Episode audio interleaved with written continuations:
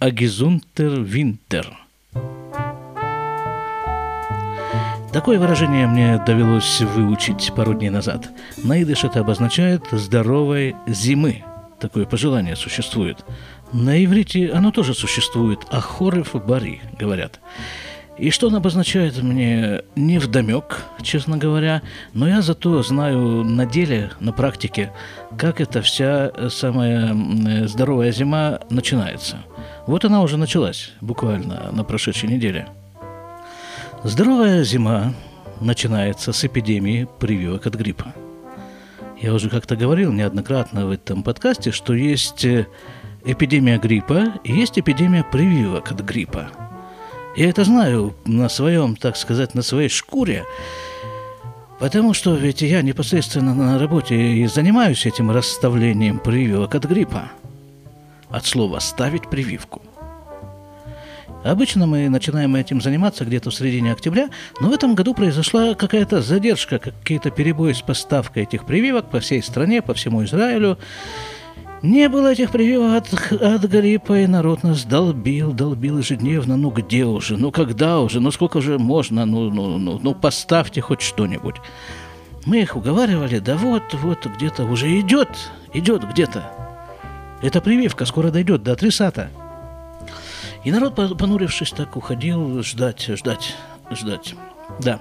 Так вот, в э, понедельник, да, вечером на прошедшей неделе Звонит мужчина, я сижу на приеме, звонит мужчина, представляется, вот так-то и так-то его зовут, спрашивает, с кем я имею честь разговаривать, я ему рассказываю, с кем он имеет честь.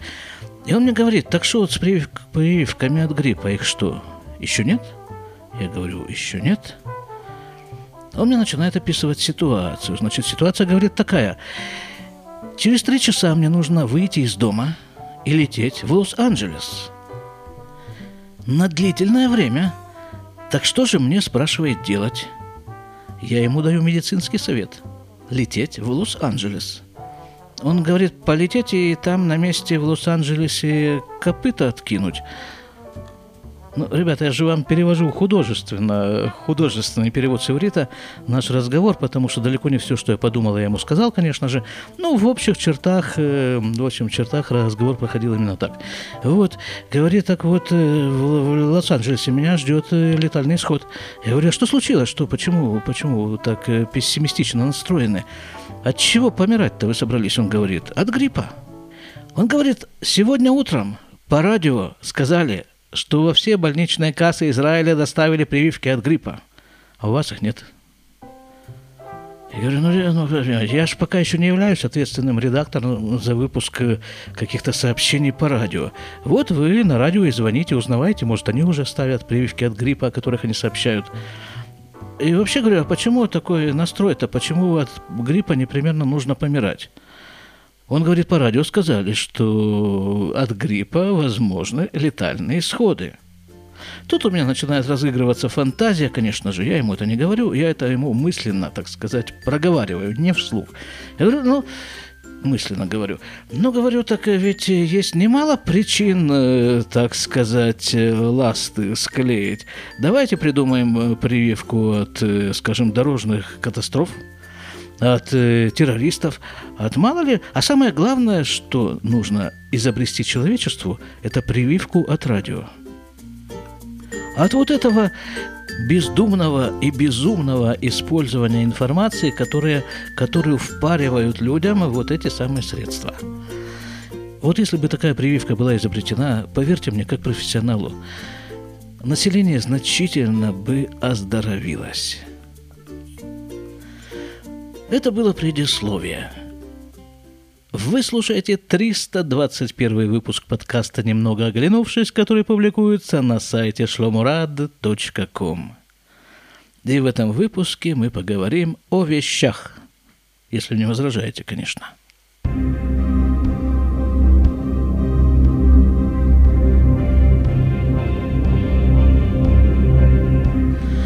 После смерти моей мамы нам потребовалось освобождать квартиру от вещей.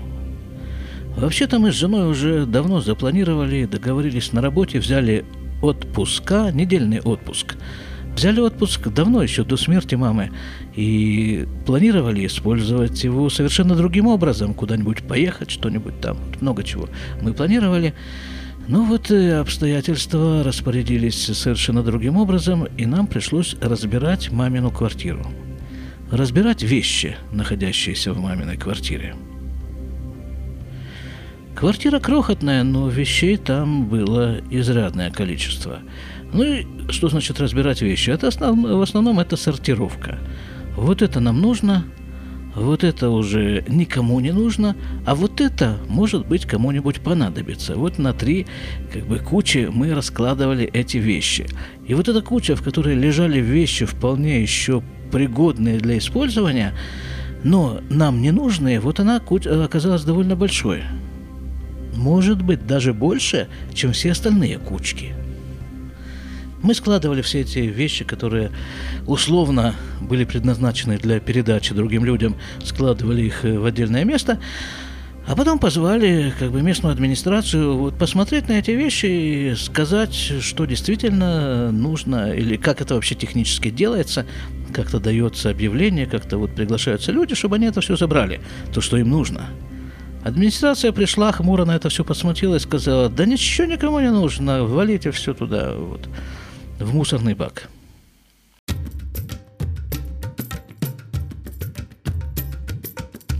Ну, сказано, сделано. Начинаю я нагружать из вот этой вот э, кучи всякие там э, вещи в сумки и носить их в мусорный бак. А мусорный бак, как-то я уже рассказывал в одном из выпусков, как э, в Израиле устроены, в принципе, мусорные баки. Так вот этот бак, который стоял возле дома, в котором жила мама, это такой вот небольшой, сравнительно по размерам бачок, ну, примерно там, не знаю, на три больших мусорных мешка, вот такой объем. И там нажимаешь на педальку, открывается крышка, он пустой. Бросаешь туда свой мусор, Отпускаешь педаль, крышка захлопывается, происходит там какое-то жужжание, и потом, если еще раз нажать на педаль, крышка откроется, то он опять остается пустой. Мусор куда-то из него там исчезает, куда-то проваливается. Там у него дно есть такое подвижное, куда-то там он в недра земли ускользает, этот мусор. Так вот, вот, вот. Ну вот, ну, понимаете, скажем, полное издание сочинений Куприна. Я помню его по Красноярску, я помню вот эти книги, я даже помню, где они стояли в нашей комнате.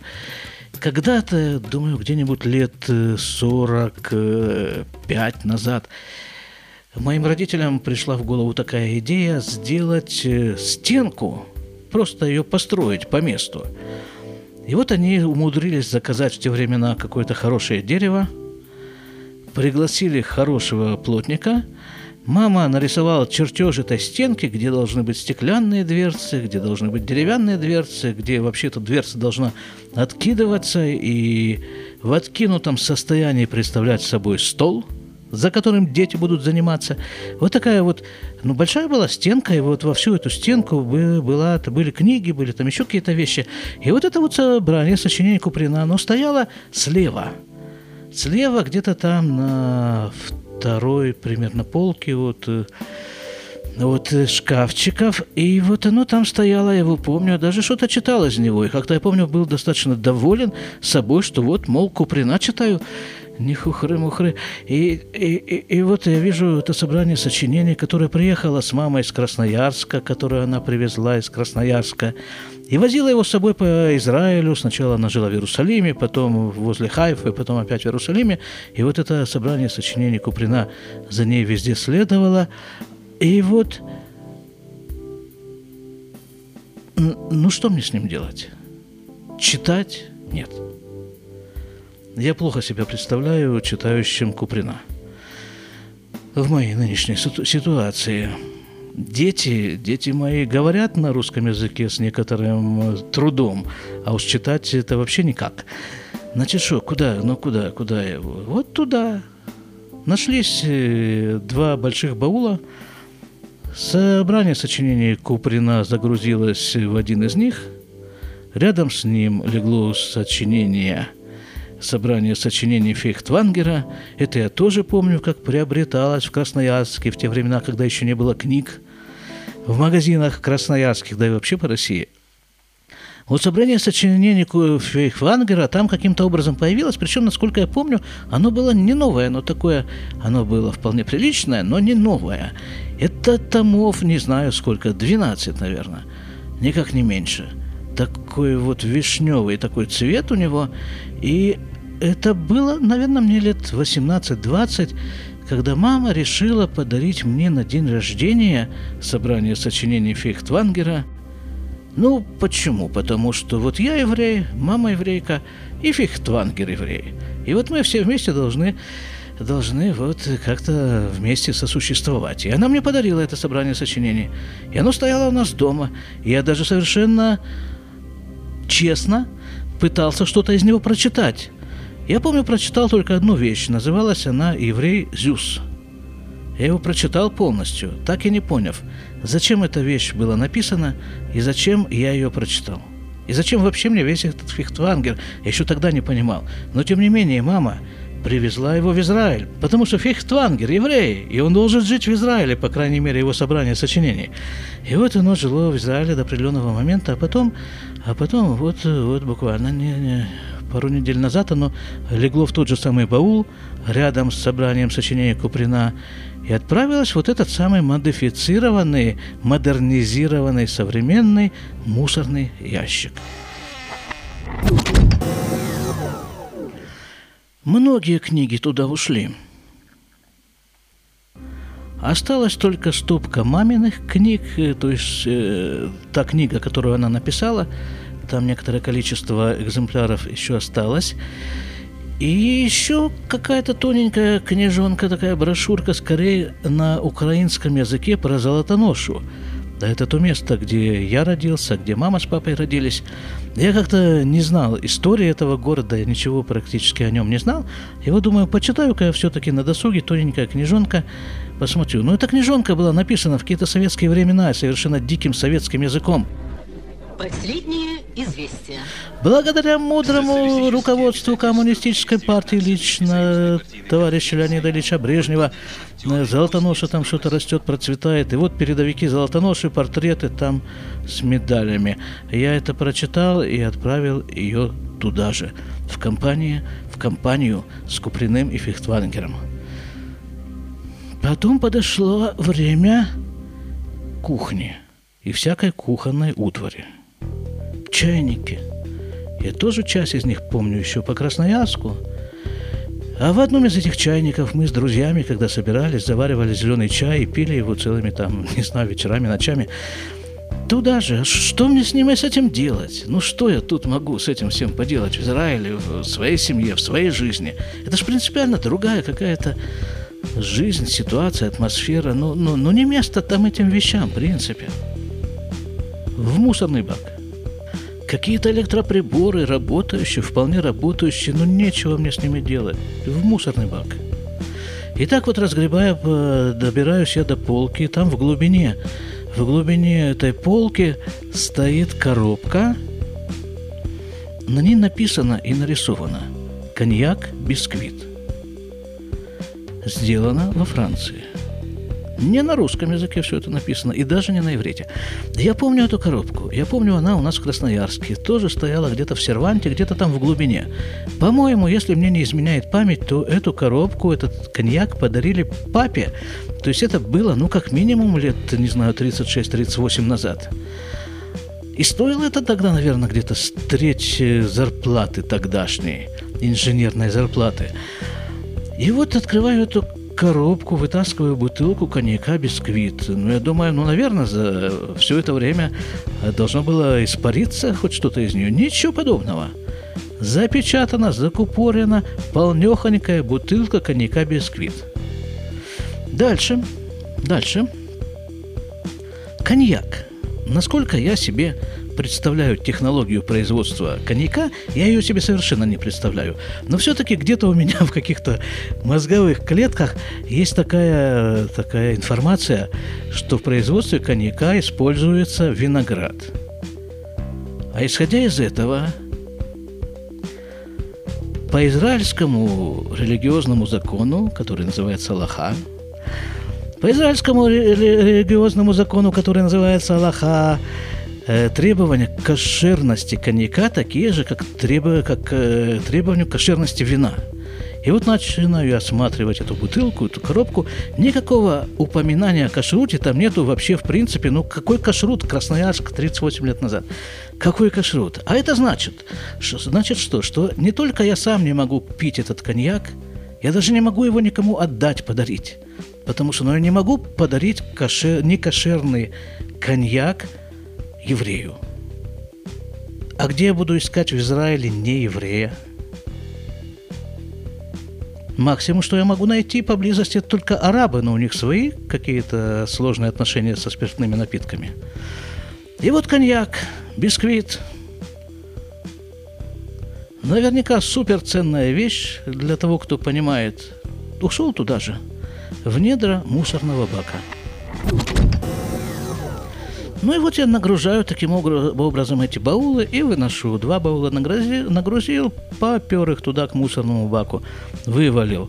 Опять следующая ходка. И в одной, во время одной из этих ходок возле мусорного бака слышу крик. Кричат мне на иврите.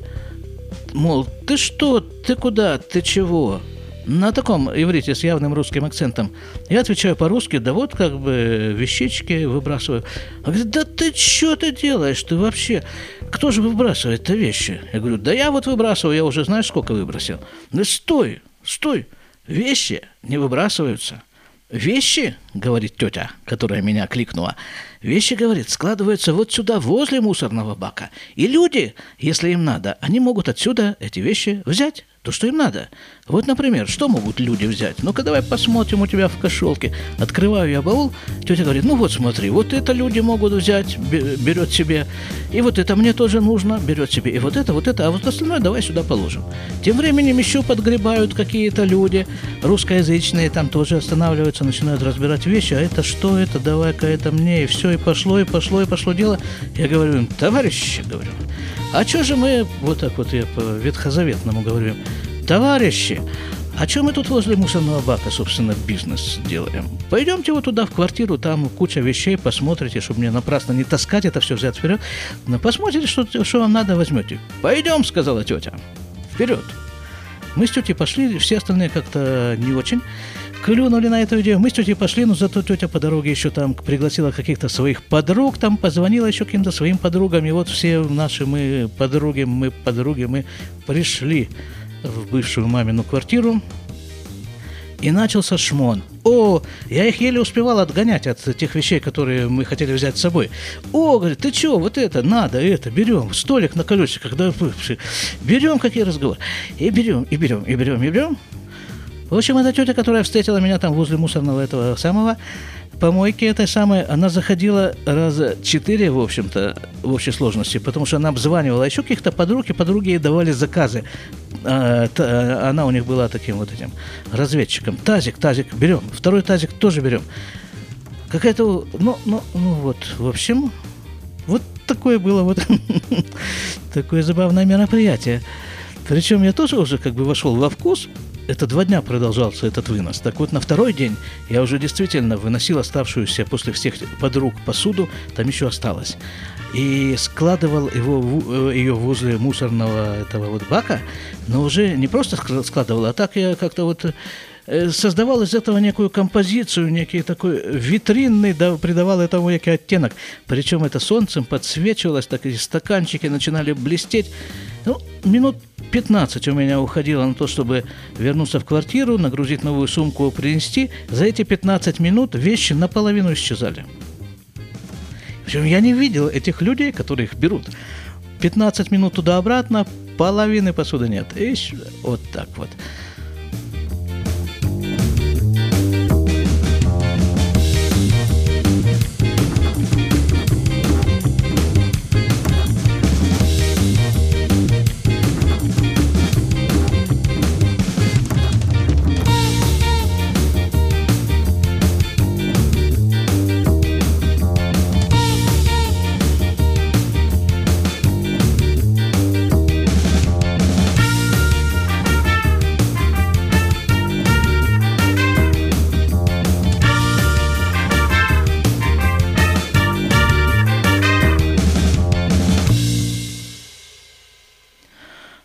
Эти книги, кстати, да, о которых вот шла речь, знаете, как они добывались в свое время в Красноярске? Ну, наверное, кто-то из вас знает, кто застал те времена. Книг, понятно, не было в книжных магазинах. Но, в принципе, в торговую сеть они все-таки поступали в некотором количестве. Значит, что устроила красноярская администрация? Она устроила так называемую розыгрыш, она устроила. Розыгрыш книжных э, этих самых изданий. Под это дело арендовался э, крытый стадион. Там, ну, ну, сколько там собиралось? Ну, наверное, тысяча людей собиралось. Это обычно проводилось по выходным. И вот я помню почему-то зимой, вот в зимнее время, ну, делать-то нечего, там дачи, э, нет работы на дачах. И вот люди ходили на эти розыгрыши, вот такие в шубах, шапках, ну, все-таки какое-то развлечение, так вот выйти, да, утром, часам к десяти туда съезжались, все там получали каждый входящий какие-то талончики, соответственно, чем больше народу пришло от одной семьи, тем больше шансов выиграть, рассаживались, и там проходил выигрыш, что-то, э, розыгрыш, что-то типа спорт-лото такого. И вот эти счастливчики, а их было довольно немало, и наша семья часто была среди этих счастливчиков, нас все-таки было четверо, и вот, и вот тогда, кто выиграл, там нужно было что-то записываться, там куда-то, в общем, потом приходить в книжный магазин определенный и получить там, получать там эти книги. Вот. В мусорный бак – вот это все в мусорный бак. Причем не только сами книги, это понятно, а вот эта сама идея, вот эта сама эпоха, сама атмосфера, сама сама эта жизнь, вот та вот прежняя, все это в мусорный бак. Нечего с этим делать сейчас. Просто нечего делать. Даже с воспоминаниями этими нечего делать. Они просто занимают какое-то место. А зачем? А зачем? По какому праву они занимают место в моей голове? В мусорный бак. И вот разогнавшись таким образом, вот, этим вот, вот этой вот сортировка вещей, теперь уже сортировка пошла да, собственно, это то же самое, да, три категории. Нужно мне, не нужно никому и, может быть, кому-то пригодится. Так вот, разогнавшись, я уже стараюсь сейчас, после этого, в нашей квартире тоже хотя бы какой-то небольшой уголок, хоть какой-то кусочек, хоть какую-то часть какой-нибудь полки, какого-нибудь ящика, находящегося в нашей квартире, каждый день тоже рассортировать и выкинуть безжалостно все, что не нужно, потому что, ребята, по моему печальному опыту, лучше это сделать самому, чем э, вынуждать, когда придет время, заниматься этим наследником. Да и вообще, в принципе, освобождается какое-то жизненное пространство – и как-то вообще вещи, вещи занимают свои места хотя бы вот в этой вот системе приоритетов.